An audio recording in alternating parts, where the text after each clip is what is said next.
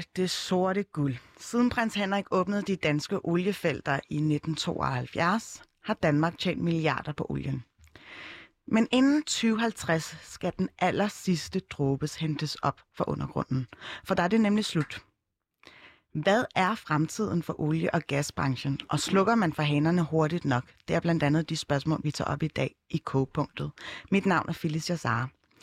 Mindst en gang om ugen, der skal vi snakke om bæredygtighed, miljø, klima eller noget af alt det grønne. Og det skal vi så altså gøre i dag. Det er jo også sund kost, kan man sige. Men selv om det er klimatorsdag i dag, så skal der ikke bare viftes med de grønne faner, der skal også viftes med de rødhvide faner. For vi skal nemlig fejre sådan en lidt for tidlig fødselsdag. Det gælder nemlig for den brede Nordsø-aftale, som øh, blev ja, gennemført, eller hvad skal jeg sige, øh, aftalt allerede natten til den 3. december for præcis et år siden.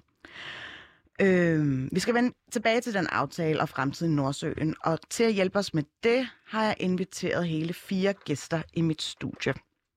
Den første gæst, jeg gerne vil præsentere, er Sune Scheller, kampagne- og programchef for Greenpeace Danmark. Velkommen til. Og så er der Martin Nesby, og øh, det hedder Offshore. Dansk offshore. Dansk Offshore. Jeg kan stand... der er sådan... Prøv lige at tale i telefonen en gang til, eller i mikrofonen en gang til. Dansk, Dansk Offshore. offshore. Yep. Smukt. Øh, og så har jeg Susanne Simmer med, folketingsmedlem for Fri Grønne, og slutligt Carsten Kismeier fra folketingsmedlem og forsyningsordfører for Venstre. Velkommen til jer alle sammen. Tak. Tak.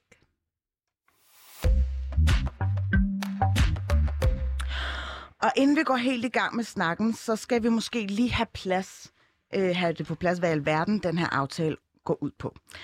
Aftalen fastsætter blandt andet, at der fra 2050 ikke må indvindes olie og gas ude i den danske del af Nordsøen, men aflyser den såkaldte 8. udbudsrunde, som ellers ville tillade, at man kunne udvinde olie og gas helt frem til 2055, og at de øvrige regler låses fast. Carsten Kismeier fra Venstre, øh, jeg vil gerne lige starte med dig, fordi jeg kunne huske nemlig, da Dan Jørgensen går ud for, øh, for det berømte lokale, hvor I ligesom indgik den her aftale, og han siger, at det er en historisk aftale, der kunne jeg ikke lade være med at sidde tilbage med sådan lidt en antiklimatisk klimasnak.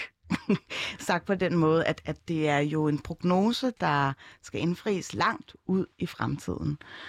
Øhm, jeg kunne godt tænke mig at spørge dig, altså, øh, hvorfor var det så vigtigt for Venstre at gå ind i Nordsø-aftalen? Jamen, vores udgangspunkt har jo hele tiden været, at vi, vi har valgt at tilslutte os også 70% målsætningen. Og, og når vi har valgt det, Altså, så, så 70 procent målsætningen for Ja, de husglasudninger i 2030. og vi, vi går også ind for, at Danmark er, er CO2-neutralt i 2050. Mm-hmm. Og set i det perspektiv, så må vi sige, at den markedsudvikling, vi har sat i gang omkring den grønne omstilling, der tror jeg faktisk selv på, at øh, olie og gas, som vi kender det, vil omstille sig selv øh, af markedskræfts årsager. Så derfor havde vi egentlig ikke noget problem i at gå ind i aftalen. I havde til gengæld rimelig store problemer med at ikke tilslutte jer aftalen, Susanne øh, fra Fri Grønne. Hvorfor gad I ikke at være med i det her brede forlig? Det lyder da meget øh, venskabeligt. Ja, men øh, lige nu, der gør venskab det ikke. Altså, der har vi en klimakrise, og vores temperatur, den stiger. Og al forskning viser jo, at vi skal bare gribe til handling, og det skal vi gøre nu, fordi den stiger simpelthen øh, nærmest øh, dag for dag. Så, så derfor så var det jo overhovedet ikke noget, vi overvejede, om vi, havde, vi skulle gå med i den aftale. Eller det gjorde vi, men vi var helt sikre på fra starten af, Mm. at det var alt for uambitiøst, og vi kan ikke vente til 2050 med at, at lukke ned for hanerne. Det skal ske meget før. Altså, vi vil faktisk gerne have dem lukket ned allerede i 2030, og at vi begynder nu. Okay, men, men den slags sker jo heller ikke, som du selv siger, over natten. Øhm, men, men der er jo faktisk en fastlagt slutdato for det her olieeventyr i Nordsøen, og en aflysning af den 8. Øh, udbudsrunde. Det er vel bare en lille bitte, et lille bitte fremskridt på, på en stor aftale. Er det ikke positivt nok? Altså, det, det er der et, et lille bitte fremskridt, men vi har brug for store fremskridt. Og, og hvis man går med i det her, så er man egentlig med til at greenwash, at vi, vi strækker det så lang tid. Som, altså, der, er- altså, vi har jo øh, IPCC, det siger, at i 2030, der har vi nok øh, 200 millioner klimaflygtninge. Mm. Så der er brug for handling nu. Mm. Martin Nesby, øhm, du sidder jo som direktør for Offshore Danmark. Du kan jo egentlig stå uden arbejde engang i 2030, hvis du står til Susanne. Hvad tænker du om det? Altså, nu er jeg jo forventer at være pensioneret på det tidspunkt, så det øh, vil I møde CBC, Og der afslører du lige din alder her, ja. men øh, men, øhm, men, men jeg forstår godt spørgsmålet selvfølgelig, og altså det som der jo, og vi også kan se på nogle af de, øh, når man ser på øh, øh, nogle af de prisudviklinger, vi ser på tiden på gas mm. og den slags, at hvis man afvikler øh, olien og gassen på et tidspunkt, hvor der rent faktisk er fortsat er brug for det, så risikerer man, at hvis man ikke samtidig sikrer en udbygning af den, af den vedvarende energi, at så opstår det de der magner, de der huller, en manko, hvor vi simpelthen ikke har energi nok. Og det er jo et mega problem, fordi så, det vi så opnår, hvis vi bare lukker ned ensidigt i, i Danmark, det er jo, at så, det eneste vi får ud af det, det er, at vi gør os afhængige af russisk gas, og det er jo der, vi er i dag. Eller også at den olie, som bliver produceret nede i Saudi og andre steder. Mm. Og, og, derfor, og det er jo et mega dilemma, det er jo, det er jo med på. Altså, så, så hvordan, hvordan dribler vi rundt omkring det? Og det vi har gjort som industri, det er, at vi, er, vi, vi, har, øh, vi har nu øh, iværksat sådan en klimaambition, hvor vi siger, at vi skal kigge på os selv. Øh, hvordan kan vi drive udledninger ned i vores egen operation, og hvordan kan vi i øvrigt hjælpe øh, omkring emissionsudledninger i Danmark. Og det er jo så mm. det, der leder frem til det med CCS, altså det med at få fat i CO2'en. Så i takt med, Altså at vi- CO2-fangst. CO2-fangst. Altså i takt med, at vores oliefelter de bliver afviklet, så populært sagt vender vi pumpen, og så sender vi CO2 ned i stedet for. Det er der altså noget perspektiv i, fordi, og det er også noget af det, som klimapanelet peger på, at vi, det er uomgængeligt, vi skal have gang i CO2 øh, øh, fordi øh, de der, problemet er de der CO2-kulstofatomer, vi skal have dem ud af cirkulation. Okay. Så Sune Scheller. Ja. Øhm, skuer det i dine ører, at der er nogen, der gerne vil pumpe CO2 ned i, og lære det ned i jorden? En lille smule, det gør det. Øhm, jeg synes, man skal huske på, at CO2-fangst jo først og fremmest er en oprydning efter en forurening. Og øh, hvis man bare har behov for det i fremtiden, så er det jo fordi, man ikke har gennemført en egentlig grøn omstilling af vores øh, energiforsyning. Mm. Når det så er sagt, så, øh, så tror jeg heller ikke, vi kommer uden om, at vi skal have en eller anden grad af, af CO2-fangst øh, i spil øh, nogle steder. Øh, men, øh, men det er altså grundlæggende det, vi kan sådan lidt kalde øh, end of pipe solution. Altså vi rydder op efter en, en, en forurening, som fortsætter. Øh, så ja, på den måde, så skuer det lidt i mine ører. Men, men øh, altså, øh, er det ikke øh, lidt overambitiøst? Altså, øh, jeg tænker på, hvad skal man ellers gøre op med det her CO2 og de drivhusgasser, som endelig skal ligesom reduceres øh, en gang i 2030? Jo, altså det er absolut ambitiøst, men det er jo en bydende nødvendig opgave. Vi hørte lige Susanne snakke om, om, om klimaflygtning. Der er jo også mange andre relaterede problemer til det her. Det kommer til at gå ud over rigtig, rigtig mange mennesker, inklusive os selv. Mm. Så vi bliver nødt til at gøre noget ved det her. Nu står vi og snakker om olieudvinding, men det er jo selvfølgelig også øh, vigtigt at kigge på den, øh, det forbrug af olie, vi har, så vi jo øh, undgår at skal importere gas fra Rusland eller olie fra Saudi-Arabien. Mm.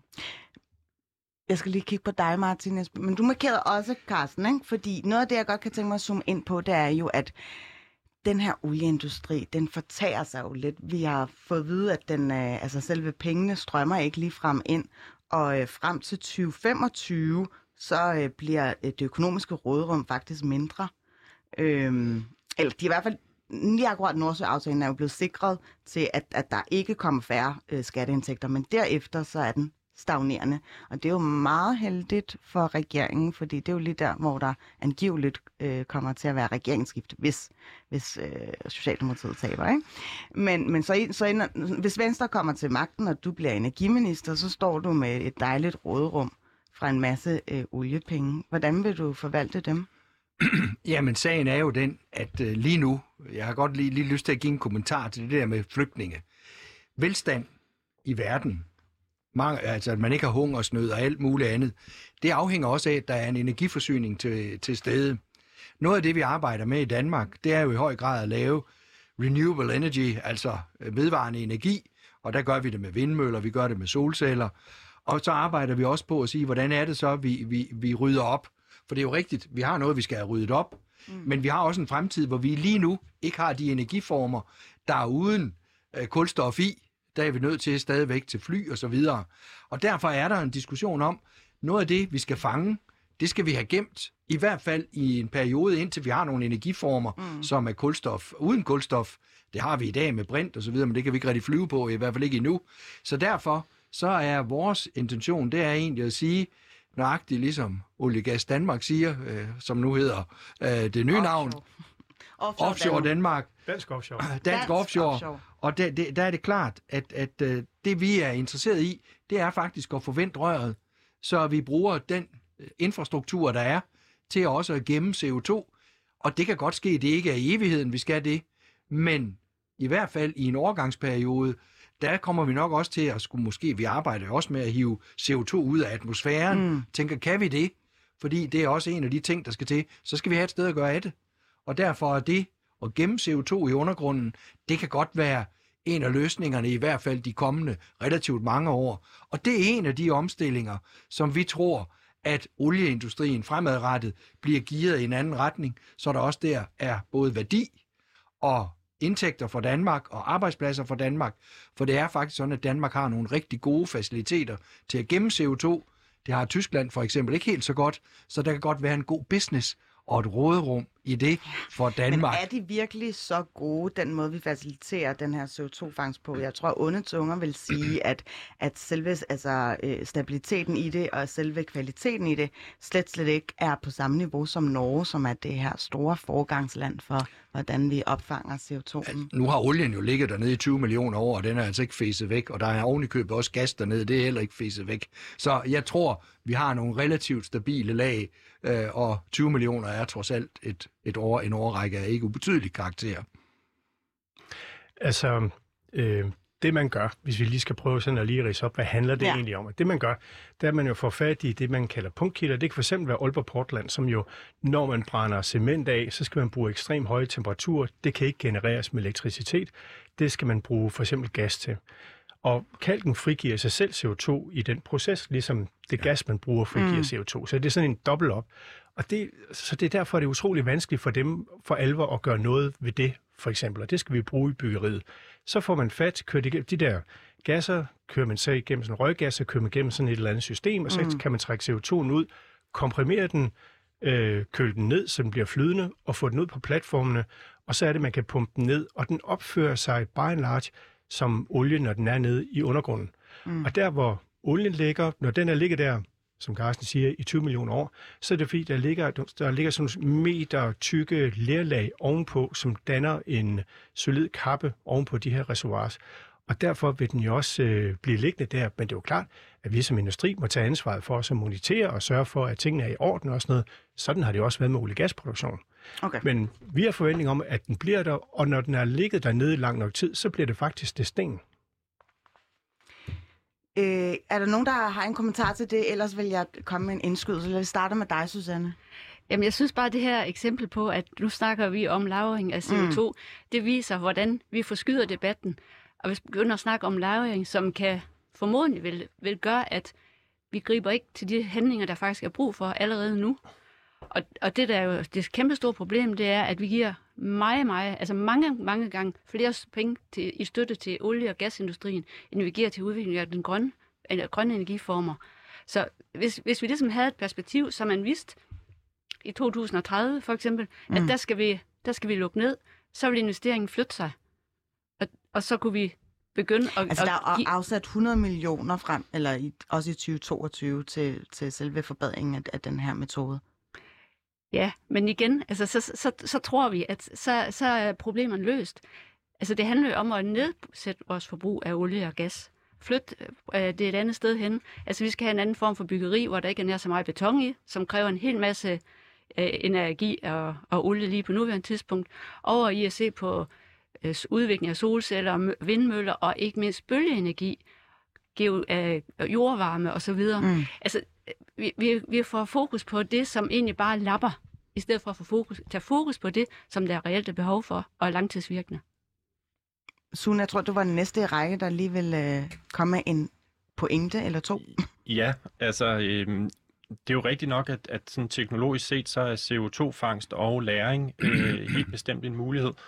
Men det er altså en uprøvet teknologi i, i høj grad. Det er en umoden teknologi. Der er ikke et decideret marked for det, der er ikke opskaleret til, hvad vi øh, kender som en, en moden teknologi. Det vil sige, at det her det her ligger langt øh, ude i fremtiden. Mm. Altså det, det, det tidligste projekt, vi sådan har nogenlunde forhåbning om herhjemme, det er måske øh, et Ineos, det, selskabet ude i Nordsøen, som gerne vil lære fra 2025.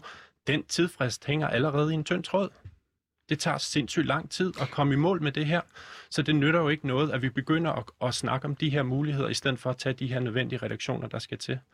Vi har lige haft et klimatopmøde, hvor det blev slået fast, at i 2030 skal vi have reduceret med cirka 50 procent. Mm. Det er altså om under 100 måneder. Det dur jo ikke, det her.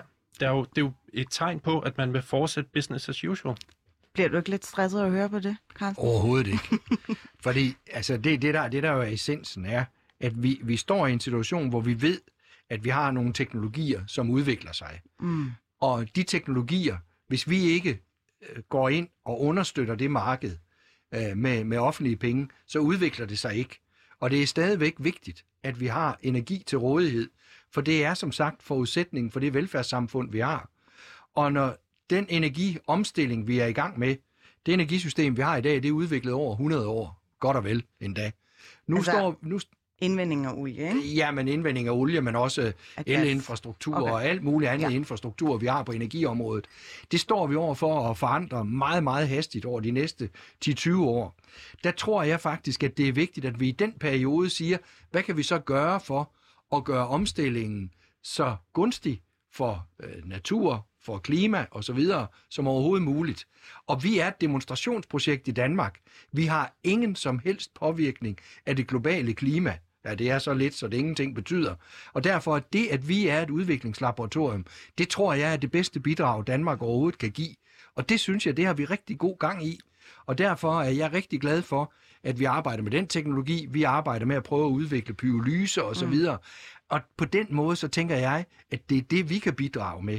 Og derfor, det at forestille sig, at vi skruer ned for vores emissioner bare lige sådan her og nu, jamen det vil skabe, at den tredje verden kommer virkelig til at være i vanskeligheder. Og vi kan jo høre inderne sige, hallo, øh, hvis, hvis vi skal hjælpe, så vil vi altså også op i velfærd.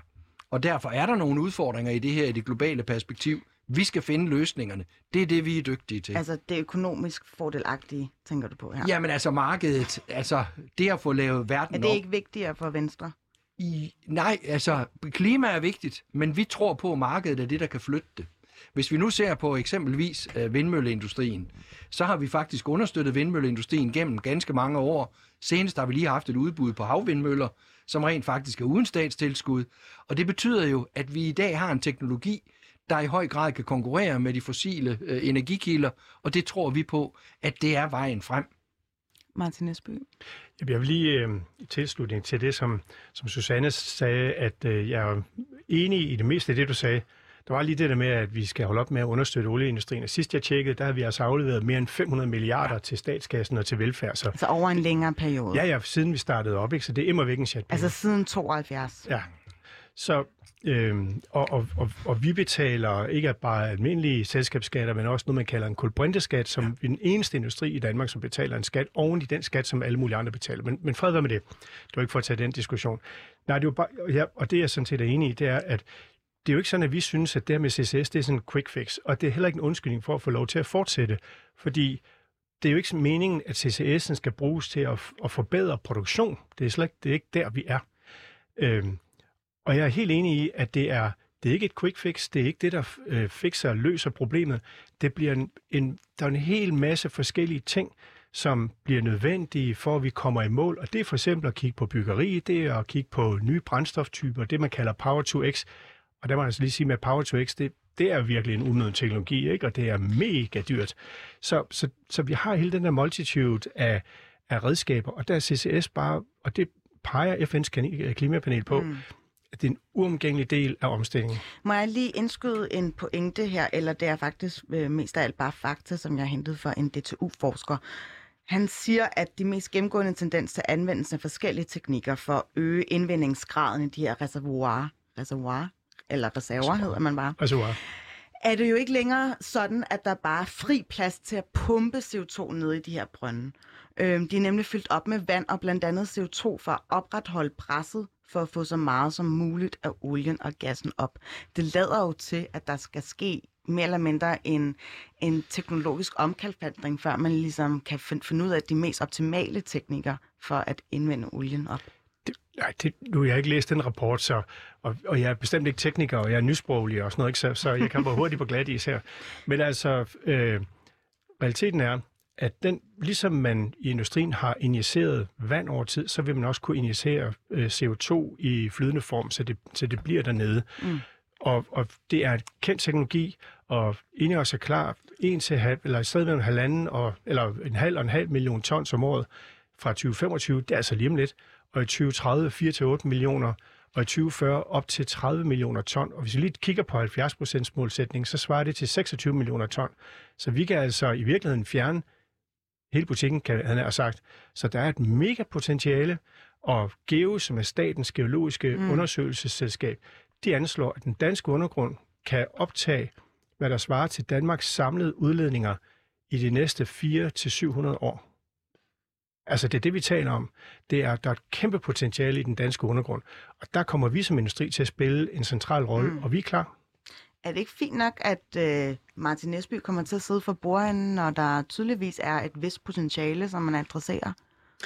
Jeg synes jo, problemet er det her med, at vi snakker om, og det blev også nævnt herover for Carsten, ikke, at, det er, at der er business i det, ikke? Mm. Øh, og det falder lidt tilbage til min tidligere pointe om, at det men jo... vi skal jo også tjene penge på en eller anden måde. Jo, men det gør vi så sandelig også. Nu nævnte vi den her Tor øh, havvindmøllepark lige før, ikke? Den tjener staten 2,8 milliarder på, så det er jo ikke, fordi der ikke er penge i det andet. Min pointe er bare, at... Øh, nu tager jeg lige... Nej, altså, at det er big ja. business. Øh, mm. Problemet er jo, som, til, min, til min anden pointe, det er jo, at vi tilbyder en eller anden grad af aflad. Vi tilbyder jo andre så at fortsætte den her business as usual. De vil jo ikke omstille sig, hvis de bare kan pumpe deres CO2 ned i vores undergrund. Er vi et grønt forgangsland, når vi ligesom tillader den her, at vi bare kan fortsætte, som vi altid har gjort? Det, der er et grønt forgangsland, det er jo dem, der udvikler de alternative teknologier, som ikke udleder CO2, mm. hvor behovet for at putte det ned i undergrunden ikke er der. Så vi skal tage de her kæmpe muligheder, som, som ja, Geo siger, der er bestemt. Men det er jo ikke en grøn omstilling. Det er jo bare en fortsættelse. Og Susanne, du har markeret et par gange nu. Er det i forhold til det, som Sune siger, at du øh, har en tilføjelse eller to, eller skal jeg bare have en reaktion fra Karsten? Ja, det, er, altså jeg vil bare sige, at der er også en professor fra Københavns Universitet, der siger, at det her det er både en meget dyr og en meget usikker metode. Og det andet, det er jo så i relation til noget, Karsten sagde, så det kan godt være, at vi skal vente omkring udviklingsbistand. Den tager vi senere. Hvad var det, din uh, Jamen det, jeg vil her? sige, det er det med business. Ja. Altså, der er nogen, der tænker, at business, det er skidt. Men det er nu engang business, der, har, der driver tingene. Altså, at vi i dag har virkelig avancerede mobiltelefoner. Det er business, der har drevet det. Lige om lidt, så bliver vi formentlig enige om i hele EU at lave en CO2-afgift. Det vil presse business over i retning af at lave mere vedvarende energi. Det vil også presse business til at sige, at det at fange CO2 og gemme det i en periode, selvom det koster penge, så vil vi presse den omstilling igennem. Og det betyder jo, at de der business-ting, det er jo dem, der skal drive vores omstilling. Det er jo ikke vores skattekroner, der skal drive omstillingen. Det er den måde, vi alle sammen lever vores liv på. Lige nu kan vi se, at folk de køber elbiler i større stil, fordi de er billige, og fordi de bruger grøn energi osv. Og, og det vil sige, at den måde, vi lever vores liv på, også har en betydning. Men det ændrer ikke ved, at velfærd, også i de lande, der har det mindre koldt, end vi har, hvor de har det varmt, de bruger også en masse energi på at have det komfortabelt. Men er det ikke køling. lidt en sovepude, Nej, at man bliver ved med at sige, ikke. at den, altså det økonomiske kredsløb, at ligesom alle de her klimainitiativer skal følge trop med, hvordan ja, ja. Vi, vi allokerer pengene? Jamen det tror jeg faktisk ikke, fordi vi må sige, at de store omstillinger, vi har set på en række punkter, når man understøtter det businessliv, der ligesom er, så er det det, der kan drive omstillingen. Mm. Og når, når du kigger på, at folk, de, øh, nogle af de støtteordninger, vi har til for eksempel omstilling til varmepumper, det er tilløbsstykker uden lige. Uh, vi kan ikke engang uh, i det offentlige system nå at tage telefonen. Så mange er der, der gerne vil have det. Så på en eller anden måde, så tror jeg altså på, at vi trods alt, selvom vi har en klimakrise, så skal vi jo også sikre, at den omstilling, vi har, kan bevare velfærdssamfundet, sikre, at vi har nogle arbejdspladser fremadrettet. Og det tror jeg altså på, at den model, vi arbejder med, det er det, der fører til det. Og lige det der med arbejdspladser vil jeg faktisk gerne tage op, men først skal jeg bare lige opfordre jer til at blande jer i debatten. Vi vil gerne høre din holdning. Send en sms til 92 45 99 45.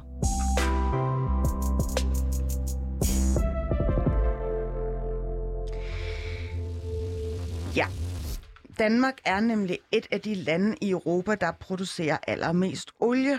Og sidste år, der fik Kongeriget Danmark faktisk sølvmedaljen, så at sige, for olieproduktion i EU, lige efter Italien. Så når man lægger planerne for oliens fremtid, så berører det jo naturligvis også en hel industri og øh, dens mange ansatte. Øh, Martin Esby, i går der meldte I ud til jeres store konference ude i DR-byen af Oliegas Danmark, som altså så repræsenterer den her industri, skifter navn til offshore. Øh, hvorfor skifter I navn, når I jo egentlig arbejder med olie og gas? Jamen, det kommer sådan set tilbage til det, vi snakkede om lige før, og som Carsten jo er inde på, det der med, hvad, altså, hvad er det, der har gjort, at vores at vi i Danmark har været i stand til at omstille til vind, for eksempel. Det er jo fordi, det er blevet rentabelt, det er blevet kaldt business. Det bliver også sådan lidt underlige ord, som så gør det sådan lidt suspekt i nogens øjne. Det, mm. men, det, men det er jo pludselig noget, der giver et proveny til, til staten, og det sikrer, at vi har grøn energi. Vores medlemmer er jo i fuld gang med den omstilling. Altså den omstilling, vi ser øh, i samfundet, ser vi også hos vores medlemmer. For eksempel øh, Total, som er medlem hos os. Ja. Deres ambition der i 2030, så vil de producere 100 gigawatt øh, strøm fra renewables, altså fra vedvarende energi. Det er ekstremt ambitiøst, og der er ingen danske selskaber, der når, for eksempel, der når dem til sokkerholderne. Og sådan er det bare. Så den omstilling, den sker jo også hos selskaberne, og den sker jo så også helt naturligt hos os. Så den Nordsjø-aftale, vi også har talt om, den ser vi jo som en naturlig stepping stone ind i hele den der transformation. Mm. Og i takt med, at vi får, at vi som organisation handler om mere end bare produktion af olie og gas, men også andre ting. For eksempel og især det her med CCS, som jo har ja. en logik, som ikke hænger sammen med olie- og gasproduktion så er det også naturligt, at vi så udvikler os. Og derfor har vi taget det nye navn. Det er mere retvisende. Nu er jeg så glad for, at du nævnte det franske Total, fordi det var jo nogen, der egentlig lagde billet ind på den danske øh, Nordsøolie tilbage i 2018, tror jeg, hvis nok før der ligesom kom det her paradigmeskifte. Øhm, og nu sagde du, at de sidder inde i offshore. Dansk altså, offshore. Dansk offshore, og, øh, og, og, og, og, og, og I har ligesom allieret sig med det her franske øhm, firma. Øhm, er det ikke mere eller mindre bare greenwashing egentlig, det I forsøger på i offshore Danmark? Nej, overhovedet ikke. Altså, dansk offshore. Dansk offshore, nej, overhovedet ikke. Netop fordi vi jo meget af den tid, vi, øh, vi, vi, de ting, vi beskæftiger os med, knytter sig for eksempel til CCS og knytter sig til de der ting, som, er, som ikke har noget med olie- gasproduktion at gøre. Men det er jo fordi, at det er en måde, I kan tjene penge på. Og som, altså, vi er en brancheorganisation, vi tjener ikke penge. Men det er en måde, hvorpå I kan ligesom øh, lobbyere for jeres dagsorden. Ja, og vores dagsorden, det er for eksempel CCS at sikre, og det er jo sådan en dialog, vi har med vores venner i Folketinget, ikke? Hvor, vi, øh, hvor vi siger, at nu skal vi have, altså, og som, som Sune jo også var inde på før, ikke? det der med, mm. kan man nå at injicere i 2025? Vi er udfordret, and why? Jamen, det er vi, fordi rammevilkårene ikke er på plads. Altså hvilken lovgivning, det, som det er nu, er det ikke engang lovligt at, at lære CO2. Så det skal lovligt gøres, vi skal have et licenssystem, vi skal mm. have alle de der rammevilkår på plads, og det er jo et lovgivningsanlæggende. Mm. Mm. Så vi er teknisk parat, men, men så derfor har vi jo en dialog om det, og det har ikke en snus at gøre med olie. Okay, men kan du forstå nogle gange den her lidt øh, apokalyptiske stemning, der bliver lavet i forhold til, hvordan olien har været altså, influeret på, på, på de danske, eller drivhusgasserne, og at, øh, se, altså, øh, hvad der hedder, øh, temperaturgraderne osv. Kan du forstå det nogle gange, altså som brancheorganisation? Ja, i høj grad, jamen i høj grad, og jeg bliver der, altså jeg er jo teenage-døtre, jeg bliver da i høj grad øh, trygtestet øh, hen over morgenbordet, ikke? Nå, okay. Og, og, øh, og, og, og det er, og, så der er jo nogle dilemmaer, det er vi da helt med på, men det er også derfor, at vi, sådan noget som CCS, som jo rent faktisk er et super effektivt redskab, øh, for det vi skal spørge, det rigtige spørgsmål, vi skal stille os selv, det er, hvordan får vi mest muligt klima for pengene? Mm. Hvad, jeg skal bare lige, øh, nu nævnte du det der med dine døtre, hvad siger de egentlig? Hvad er deres bekymring? Jamen, jeg, jeg, øh, jamen, de deler jo den bekymring, som hvordan ser det ud med klimaet, hvad skal vi gøre? det er, en det er der en bekymring, jeg deler. Det ville være helt vildt mærkeligt, hvis det ikke var sådan. Men det nytter ikke noget, man bare stikker af, og så lader som ingenting. Altså, der er jo bare nogle dilemmaer, vi bliver nødt til at tage stilling til. Mm. Og nogle gange er det bedste jo det næstbedstes værste fjende, og det er ligesom der, vi ender i den der diskussion. Det bliver sådan en cirkulær diskussion. Ja. Og nu, apropos cirkulær, så går vi tilbage til, uh, du markerede, Sune. Jamen det var bare, nu øh, blev Total jo praktisk bal, mm. i, og det synes jeg godt lige, jeg vil kommentere på, fordi det bliver jo fremhævet, den her øh, flotte øh, vindindsats, som de har. Men jeg vil gerne lige vende tilbage til det her med, at vi jo har indtil 2030 med at reducere med cirka 50 procent. I den samme periode, der har de forskellige olieselskaber rundt omkring i verden planer om at udvide deres produktion med 50 procent. Øh, Total herhjemme har siden Nordsøaftalen indsendt ansøgning om at udvide deres produktion i den danske Nordsø. De har en ambition om, jeg tror fra 2015 til 2030, at fordoble deres olieproduktion. Så det hænger jo ikke sammen. Det er jo greenwashing. Det skal du lige have lov til at svare på, Martin. Altså, jeg, der, jeg synes, der er lige en helt grundlæggende øh, ting, vi skal have styr på her. Og det er, at det er jo stater, der producerer olie og gas. Altså, de reserver, der er i verden, tilhører jo stater, tilhører Danmark, tilhører Norge osv. Staterne ansætter olieselskaber til at drive, og det er staterne, beslutter, hvor meget der skal produceres. Det er jo ikke sådan noget, olieselskaber sidder og beslutter på den måde. Det er jo stater, der beslutter det. Øh, Og så er der udbudsrunder. Men de Og så har er jo ikke armen om på ryggen for at hive den olie Nej, op. nej, det er klart, man er ansat til at, at løse den udfordring og sikre, at der er energi nok til verden for os, for så den velstandsudvikling, der har været, øh, at man kan opfylde de energibehov, der er. Og olie bruges jo også til andre ting. Altså, vi kigger rundt i studiet her. Altså, 80 procent af det, der er herinde formentlig, øh, kunne ikke blive lavet, hvis vi ikke havde olie som et råstof til at, at, at producere, lave computer og så videre med. Ikke? Så det, vil jeg da med på det der kæmpe dilemma?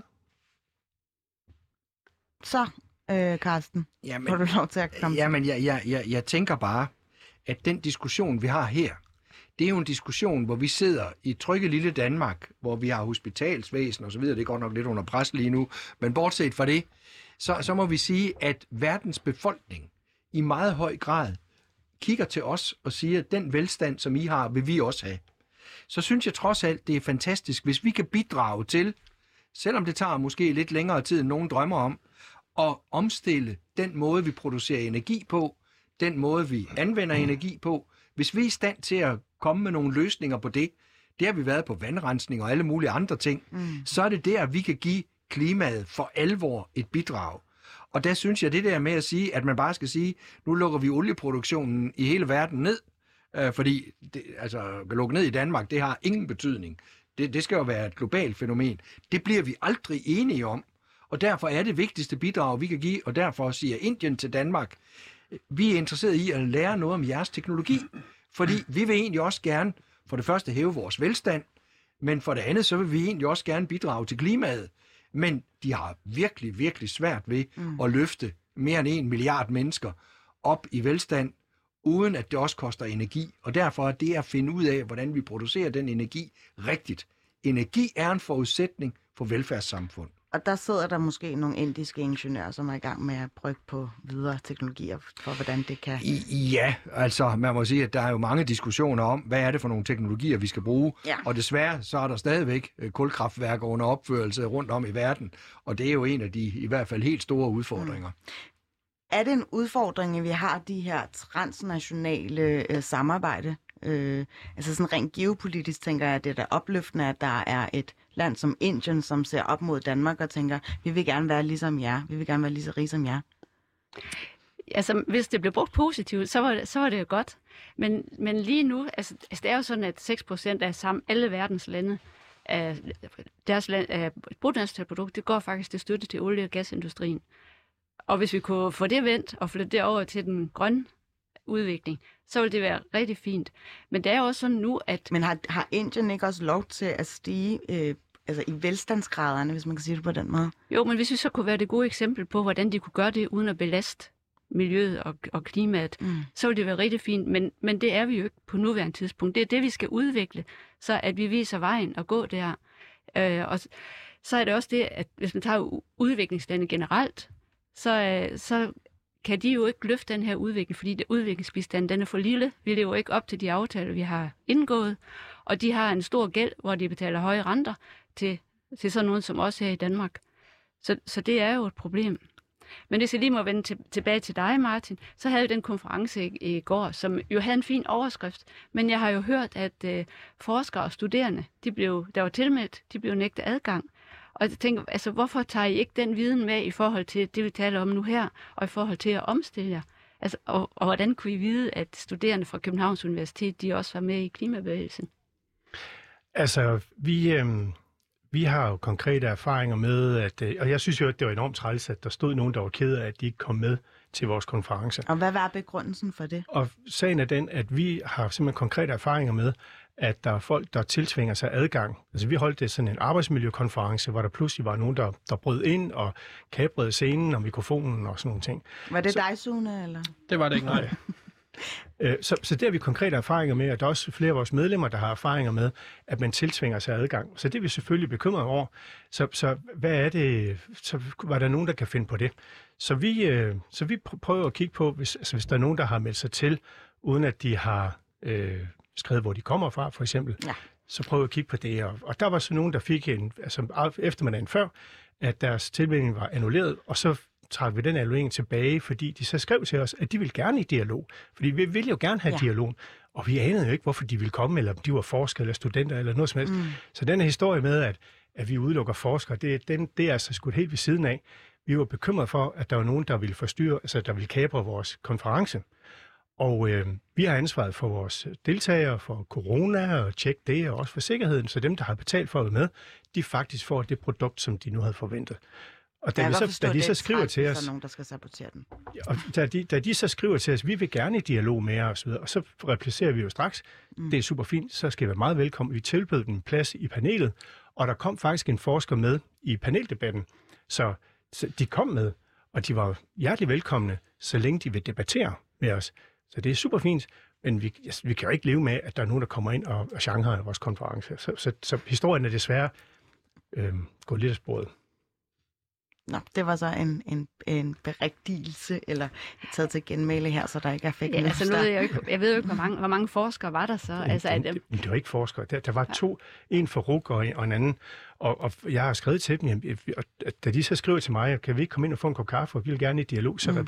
vi skal altså være hjertelig velkommen. Og jeg har skrevet til dem, "Jamen, så kom der ind, så vi kan snakke. Vi vil meget gerne i dialog, og vi er ikke spor bange for, for gode argumenter. Det, det, det var den med cornflakesen derhjemme, ikke? Altså, så, så vi er ikke spor bange for at tage debatten. Vi vil meget gerne i dialog, men vi er ikke så interesserede i nogen, der kommer og ødelægger vores konference. Altså den sidste markering, før vi går videre til den sidste runde her. Ja, men Øh, det kan være, det kan være, at jeg tager hul på noget, fordi jeg synes, der er et perspektiv i det her, som er rigtig vigtigt. I Danmark har vi rigtig mange arbejdspladser, som også har været knyttet til øh, olie- og gasindustrien. De arbejdspladser skal vi jo også gerne i den her grønne omstilling sige, hvordan kan vi aktivere dem fremadrettet? Mm. For det er jo en væsentlig del af det danske velfærdssystem, det er, at de arbejdspladser, der har været med til at bidrage til det danske samfund og til den danske økonomi, at de ikke bare nedlægges, men at vi i virkeligheden siger, hvad er det for noget, vi kan bagefter. Mm. Og der er en by som for eksempel Esbjerg, som og jo i høj grad... hvad, Carsten? og det, det, det er vidste ligesom om, du har øh, smugkigget i mit manus, Jamen, det fordi vidste det var jeg ikke. nemlig lige akkurat det næste punkt Ja, jeg så øh, bare, der er nemlig kun et kvarter tilbage. Ja, jeg håber ikke, vi keder dig, fordi at... Øh, øh, for der er lige omkring 10.000 mennesker, der er ansat i offshore-industrien. Og, øh, og, og, og de, altså, det er jo direkte arbejdspladser, som, øh, som for eksempel i Esbjerg. Og, øh, og på den måde er det jo en, en, en uværdig, eller, eller hvad skal jeg sige, væsentlig del af øh, lokalsamfundet. Øh, Martin Nesby, jeg har hørt en lille fugl synge om, at du selv kommer fra Esbjerg. Øh, kan du lige fortælle, hvad, hvilken betydning har olie- og gasbranchen for en by som, øh, som en fiskerby som Esbjerg? Jamen, jeg, jeg synes jo, at, øh, at, at der er et eller andet øh, rigtig fedt ved Esbjerg, fordi det er sådan et sted, hvor man besluttede øh, efter de der slesvigske krig, nu skal vi altså have en havneby. Og så lavede man en havneby, og så blev det til en fiskerby, og så olien kom, så blev det til en, så blev det til en fisker, eller til en olieby, og nu kommer vind, og nu I så, så tager vi fat, så er det en vind. Så der er sådan en entreprenørånd, som jeg synes, at der, som øh, man ikke ser så mange andre steder. Og de, de, og vinden, det blæser altid derovre og sådan noget. Det, vi, så vi er vant til at have lidt modvind og sådan noget, så det, der har jeg brug for en gang imellem. Nå, men, øh, men øh, så det betyder, altså Esbjerg selvopfattelse er jo i høj grad været energimetropol. Så både olie- gasproduktion og vindproduktion, og nu også det med Power to X, hvor man jo planlægger, hvor SIP øh, planlægger at lægge en fabrik der, det, det spiller jo bare med de entreprenante folk derovre, og det kan de drive vidt. Så, så jeg er jo helt enig i præmissen om, at vi skal sikre, at den omskoling sker. Men jeg må så også sige, at vores medlemmer, som jo ikke bare er nogle onde olieselskaber, men jo også hele leverandørindustrien, mm. for eksempel sådan nogle som Semco Maritime, de har det ene ben i olie gas, det andet ben i vind. Så den der transition, den er jo i fuld gang. I Så, forbundet. så, så vi er ikke så bekymrede på den måde, og hvis vi kigger på CCS, det er kendt teknologi, det er de samme medarbejdere, så, så det er bare om at komme i gang. Øhm, Sune, jeg tænker bare, har det ikke også en social slagside, hvis man lukker et helt erhverv ned? Nu kan jeg se, at øh, det er regeringens hovedpine, at de kommer til at gøre det med det hele minkerhverv, øh, hvor vi ligesom kan se efterdønningerne af det. Det er selvfølgelig en anden snak, men, men hvis man ligesom lukkede øh, ned for, den her, for de her arbejdspladser, hvad skal der så ske med de folk? Jamen, jeg tror, der, der er selvfølgelig nogle ting her, der er vigtige at holde for øje. Der er jo ikke nogen her, der siger, at vi skal lægge olien ned i over natten. Øh, så det, det er jo en udfasning. øh, men, øh, men, men, men der er, jeg tror ikke, der er det der problem. Altså, jeg er helt med på, at der er nogle folk her, der skal hjælpes videre, øh, hvis der er behov for det, over i nogle af de andre brancher.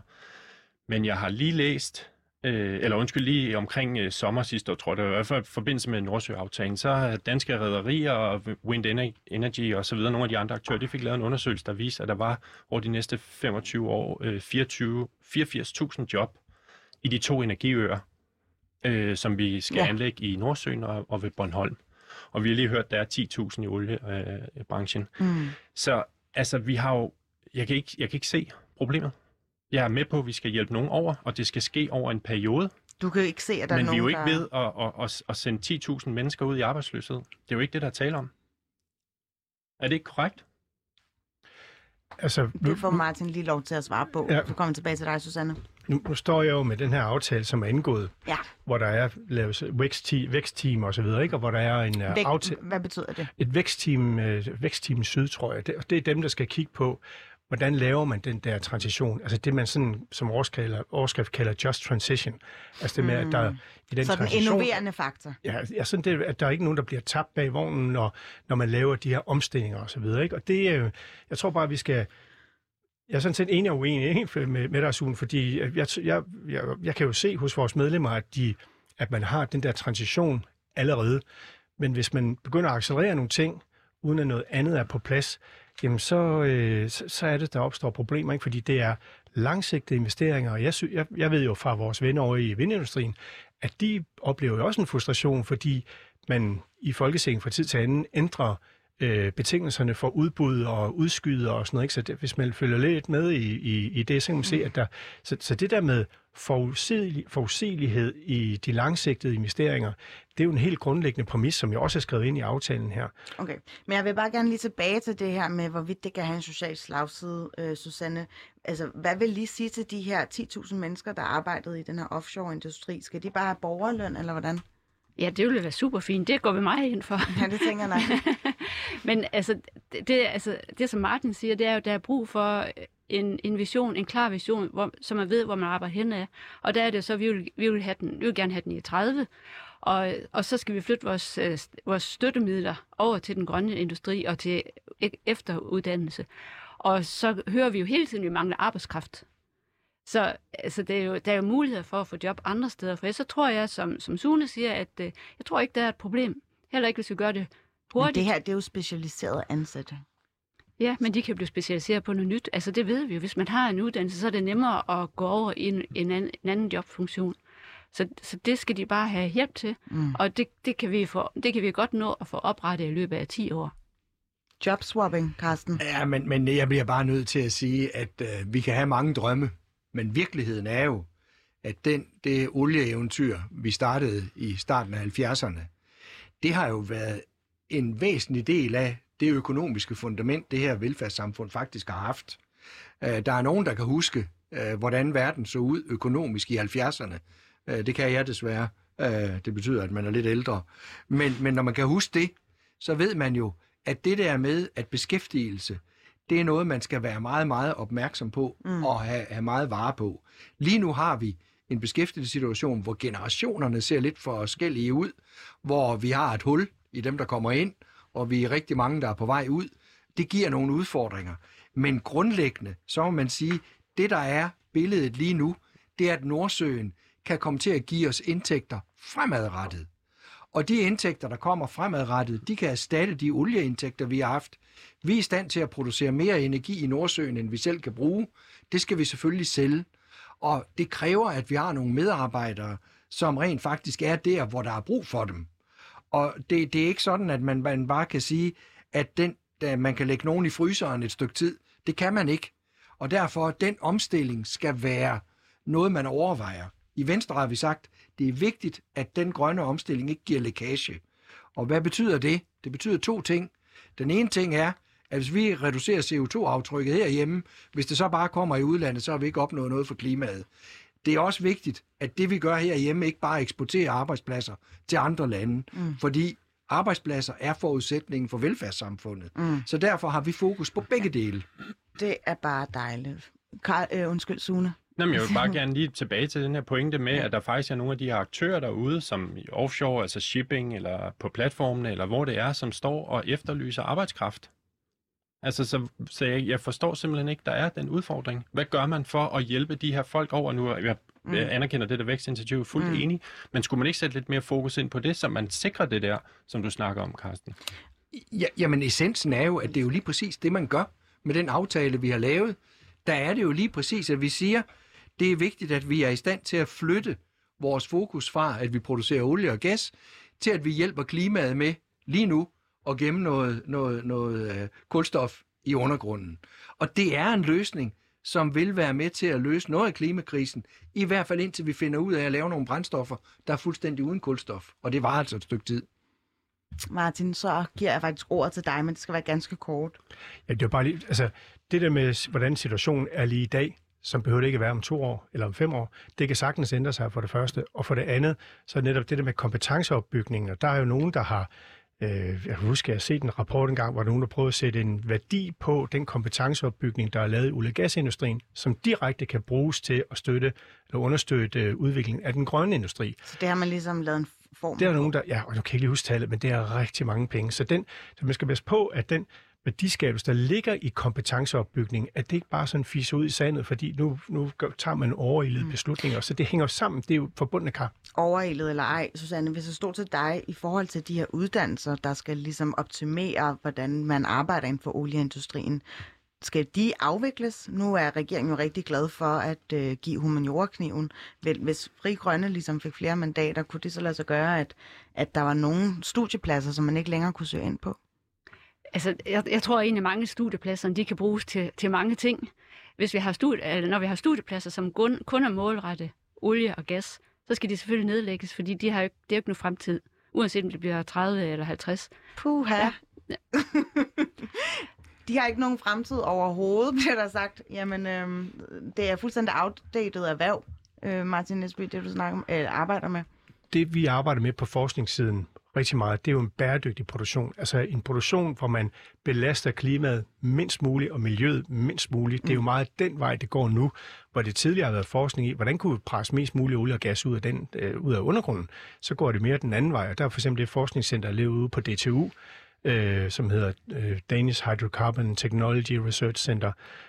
Det, det, de, det, er, det er sådan et meget øh, mundret navn, men de Øh, men det er det, de arbejder med. Hvordan kan man, hvordan kan man arbejde med, altså blive endnu bedre og producere endnu bedre? Det og det er jo også en måde, vi kan være et forgangsland på. Så, så ja, der er der stadigvæk uh, uddannelse, og, og vi skal bare, fordi det ligger også meget på sinde, at vi, vi, vi har ordnet forhold for vores folk, mm. og ordnet forhold for den måde, vi, vi opererer på. Så lokalsamfundet i Esbjerg skal faktisk slet, slet ikke være bange? Carsten? Nej, men det tror, det tror jeg sådan set heller ikke, men, men det er jo vigtigt at også lige at forholde sig til, at den grønne omstilling, i hvert fald i min optik, i meget høj grad bliver noget, der starter med brint. Og hvis vi skal lave brint okay. i store mængder, ja, det er jo, man bruger strøm, ja. og så laver man brint, og det kan man så gifte med noget, alt afhængigt af, hvad man gifter det med. Til sidst så gifter man med det noget kulstof, så kan det blive til flybrændstof. Man kan også bare gifte noget kvælstof, så bliver det til ammoniak.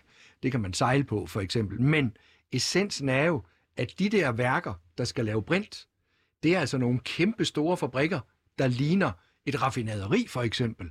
Og det betyder, at der er en hel masse med rør og tryk og jeg ved ikke hvad. Og de, de teknologier, man arbejder med i olieindustrien, jamen dem skal man faktisk også bruge i den grønne energiforsyning. Så derfor, det er vigtigt at holde fast i det. Vi kan ikke bare lukke ned. Vi skal have en stille og rolig overgang, og det er det, vi er i gang med. Så jeg synes, vi er på ret kurs. Det er en stille og rolig overgang, hvilket giver mig anledning til at sige, at vi har ikke så mange minutter tilbage. Jeg kunne godt tænke mig, at vi lige tager en runde. Fordi nu øh, kommer den jo til at fejre et, et år øh, på bagen, den her Nordsø-aftale. Og jeg kunne godt tænke mig at høre sådan i en fremtidskrystalkugle, øh, hvad, hvad glæder I jer mest til, Sune, i forhold til den her eksekvering af Nordsø-aftalen? Jamen, jeg glæder mig mest til, at vi får en ny, som sætter en mere ambitiøs slutdato. Øh, jeg synes passende, vi kan starte med allersenest 2040, gerne før. Øh, derudover så glæder jeg mig over, at den vi så trods alt har, har sat en slutdato. Det synes jeg er, er et godt skridt på vejen. Det er historisk, det er et vendepunkt i dansk øh, energipolitik. Og så glæder jeg mig over, at vi kan bruge den ude i, ude i verden øh, i den her Beyond Oil and Gas Alliance, som blev øh, øh, hvad hedder det, lanceret sammen med Costa Rica, hvor man fra, som første land øh, nogensinde prøver at arbejde sammen om at kigge på udbuddet af olie, og ikke kun efterspørgselen. Men nu Så, er øh, Costa Rica jo ikke særlig olieproducerende Det er ikke et særligt land. olieproducerende land. Nej, de har lukket ned for de reserver, de havde og stoppet med at, at producere. Og der er mange andre lande, eller få andre lande med i den her alliance, som heller ikke producerer særlig meget. Men presset skal jo lægges, øh, og man må starte et sted. Mm. Øh, der skal et pres på Norge, der skal et pres på Storbritannien. Kalifornien er lige hoppet med. De producerer trods alt noget olie. Carsten Kismeier, øh, hvis, hvis Venstre kommer til at sidde i, i regeringen her i 2024, må det jo så være, eller 2023 er der jo været for fanden. Hvad, vil I så bare tilbagerulle Nordsø-aftalen? Det vil vi ikke. Der er ingen tvivl om, at vores, vores tilgang til det her, det er, som sagt, at den, det marked, vi, vi kommer til at arbejde i, at der er det vigtigt, at Danmark kan være frontløber, og i virkeligheden skabe de teknologiske innovationer, der skal til, og at vi kan sælge dem til alle de andre lande, og at vi på den måde hjælper verdens klima. Det er det, vi tror på. Vi tror simpelthen på, at hvis vi skaber forudsætningerne, så vil alle de folk, der arbejder med, med, med energiproduktion, alle de folk, der forsker i det osv., de vil rette deres blik mod det, og vi er godt i gang. Vi kommer lige om lidt, tror jeg, til en europæisk aftale om en eller anden form for CO2-afgift. Fit for 55, som EU har vedtaget, der har man noget, man kalder CBAM. Det er Carbon Border Adjustment Mechanism, og det har noget at gøre med, at vi skal sikre, at vi ikke kommer i vanskeligheder med, at øh, nogle lande, Kina og Indien, de producerer en hel masse varer, de bare sender til os, hvor vi ikke producerer dem, fordi de er kulstof, altså giver CO2-udledning. Okay. Der skal de straffes, hvis de vil sælge nogle varer, der har stor kulstofudledning. Så jeg tror, at mekanismerne de kommer til at virke. Vi tror på markedet. Og det gør I i hvert fald ikke, Susanne. I Nej. vil i hvert fald helst bare Altså, måske tilbage. altså lige nu, der betaler vi en forfærdelig masse penge til klimasikring, og det bliver bare flere og flere penge, der skal betales den vej. Og det bliver det Men sidste hvis- ord. Undskyld, jeg skal bare lige give ordet videre til Martin Esby, der får en sidste bemærkning her, fordi jeg skal til at lukke ned. Vi vil kigge efter langsigtede, brede politiske forlig, som sikrer forudsigelighed for de kæmpe investeringer, der skal foretages, så Danmark kan forblive et forgangsland. Fint. Øhm, vi skal nemlig til at runde af. Tusind tak, Sune Scheller, kampagne- og programchef for Greenpeace Danmark, Martin Esby, administrerende direktør for Danmark Offshore, øh, Susanne Simmer, folketingsmedlem for Fri Grønne, det var en fornøjelse, og Carsten Kismeier, folketingsmedlem og forsyningsordfører for Venstre. Dagens program var tilrettelagt af min rigtig dygtige tilrettelægger Simon Porse og min redaktør Julie Krav. Du har lyttet til Kogepunktet med Phyllis Jassar. Vi sender tirsdag til fredag kl. 11-12. Og hvis du kunne lide, hvad du hørte, så kan du nemlig finde K-punktet på samtlige podcastplatforme. Du kan også abonnere på podcasten, så får du daglige opdateringer inde for studiet.